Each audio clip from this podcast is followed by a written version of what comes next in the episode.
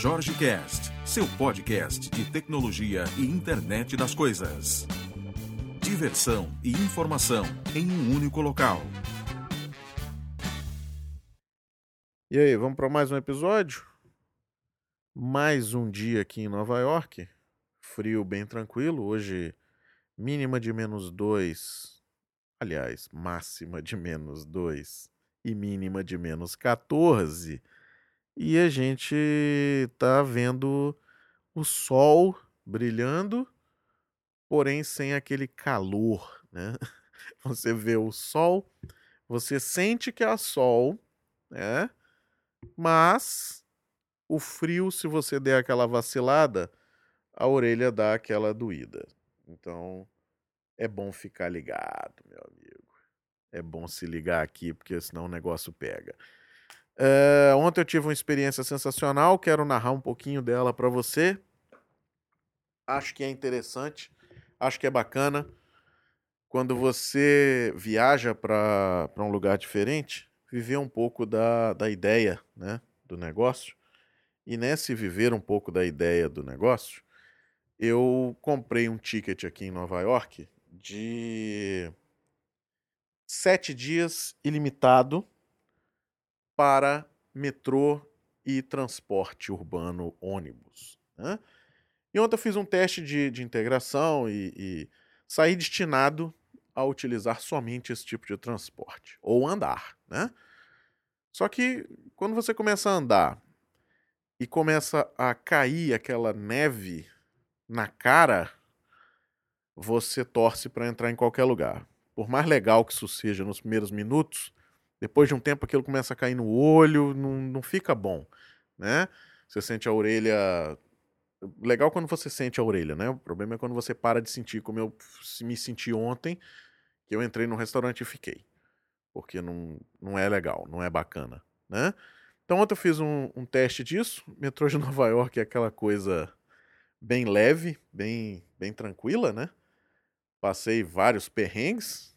Tem gente que não gosta de contar que se dá mal. Eu acho que se dar mal é momento de aprendizado. E principalmente para mim, momento de diversão, porque eu, eu não, não, me estresso com, com besteira mais. É, é, bobagem você ficar puto porque pegou o trem errado ou porque entrou. Ontem, ontem, por exemplo, eu peguei. Eu, ao invés de pegar o metrô, né, tinha uma estação que, ao invés de eu pegar o metrô, eu virei para o lado errado, olhando o telefone, naturalmente, né? Eu virei para o lado errado e entrei num vagão. E a sorte é que eu me atentei à fala, que era para ir para New Jersey. E aí eu me toquei que eu não estava num vagão de metrô, eu estava num vagão de trem indo para outro estado. E aí rapidamente eu consegui sair e voltei para o metrô. Então assim, você se dá mal algumas vezes, mas é legal, é divertido, né? O metrô não é aquelas maravilhas todas. Tem uma galera que reclama do metrô de São Paulo, fala que é sujo, que é imundo. Metrô do Rio, que é nojento, que é não sei o quê. Eu reclamo só da segurança. Eu reclamo da segurança e do conforto. Eu acho que segurança e conforto é o que interessa.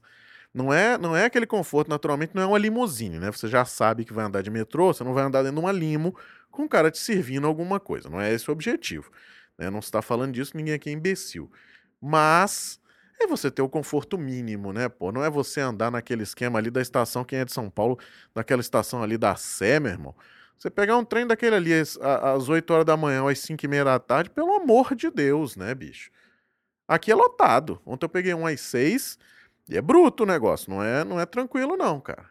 Mas assim, não é, não é frente a esse negócio que a gente vê. E você, embora seja imundo também, como qualquer metrô, né? Rato andando, essas coisas todas, né? Não tem essa, não é poético, isso não é bonito, isso não é para ser bonito, isso é para ser funcional, né?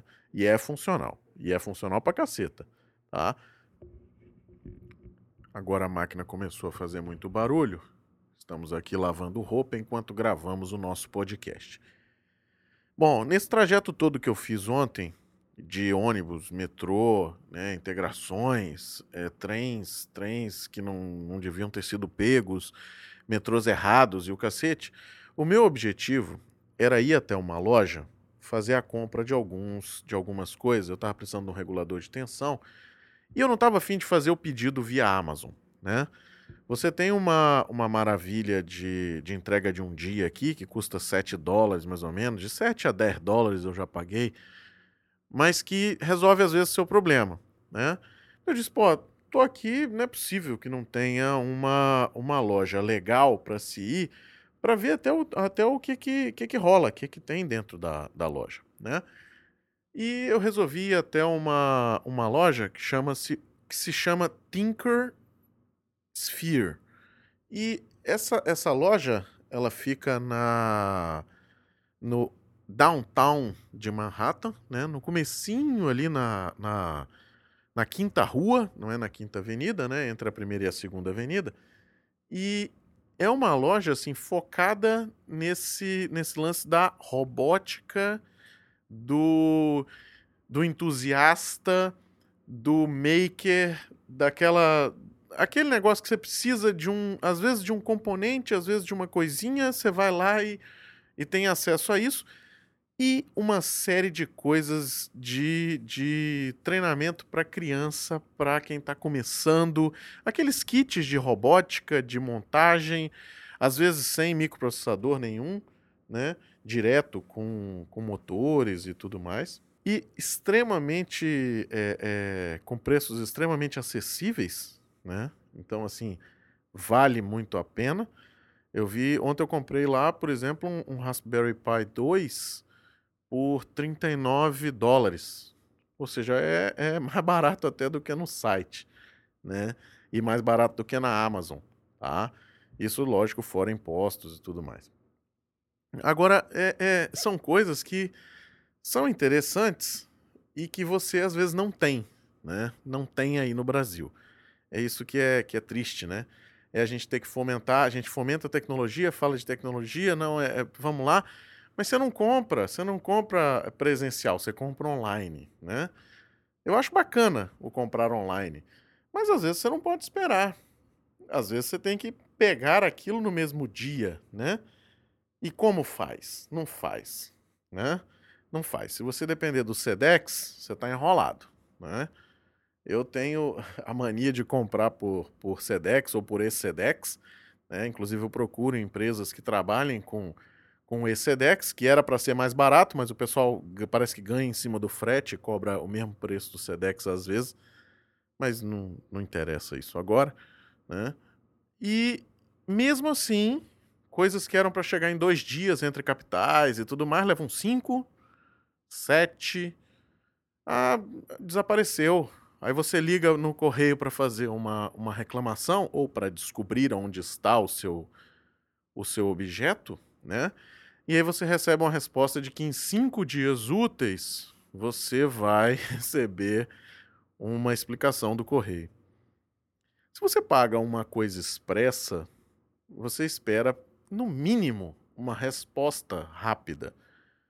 E aí você recebe algo desse tipo, né? De espere cinco dias, espere quatro dias, espere tantos dias. Pô, pelo amor de Deus, né? É, é, é, realmente assustador. Bom, mas não vamos né, ficar nessa, porque senão a gente entra num, num loop infinito e você não sai mais. E você tem que achar o ponto positivo sempre das coisas, né? É difícil, aí, aí no Brasil é tenso. Eu vivo essa realidade, eu não moro aqui, né, no, nos Estados Unidos, mas eu vivo essa, essa realidade de, estar sempre por aqui e, e conhecendo muita empresa aqui, fazendo algumas, algumas parcerias com empresas daqui, fica difícil até de você explicar às vezes como é que funciona. Né? As pessoas não acreditam. Tem gente que não acredita. A gente diz assim, não, isso não é real. Isso não, não pode ser desse jeito. Né? Eu estava aqui com a pessoa que me mandou o, o, a encomenda que eu citei em, em um dos podcasts para trás, ele me mandou um kit para eu fazer um teste e ele colocou o valor de um dólar no kit. E mandou num frete absurdamente caro, um frete de setenta e tantos dólares, oitenta e tantos dólares, que ele queria que eu fizesse o teste rápido da coisa. Eu fui taxado nos 87 dólares. 88 para ser mais preciso, que foi cobrado também um dólar. Inclusive ICMS. Como é que eu explico? Né? Não tem como explicar. Aí você explica assim: olha, é uma palhaçada. É, um, é uma coisa ridícula. É assim que você explica. Você não tem outra explicação. É triste, mas você não tem outra explicação. Você está no meio de uma apresentação, mais de 100 pessoas, aí o cara diz assim: pô, às vezes para mandar para o Brasil é complicado, aí a gente tem que produzir lá. Aí a gente produz lá com menos funcionalidades, mas vende para o mercado interno deles lá. Ah, é uma medida boa. Está levando tecnologia para dentro do Brasil. Será? Será? Sei não. Não sei se está levando tecnologia para dentro do Brasil, não. Ninguém repassa a tecnologia. Né? Você vai lá, é uma caixa preta e acabou. Você está usando mão de obra escrava, pagando mal, né? pagando com deságio muito gigante agora. Ou seja, extremamente vantajoso para quem está do lado de fora, extremamente desvantajoso para quem está do lado de dentro. Então, é um negócio que é muito, é muito complicado, né?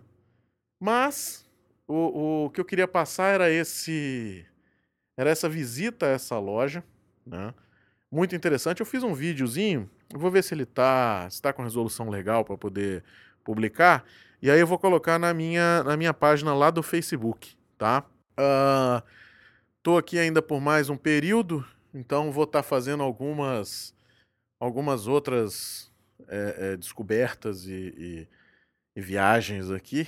E aí vou estar tá passando para vocês. Outra coisa interessante aqui é o seguinte: eu não, eu não, não achei isso para comprar aí no Brasil, mas vou procurar agora porque eu comprei aqui. Cara, eu tô com ferro de solda aqui com três LEDs que focam na solda.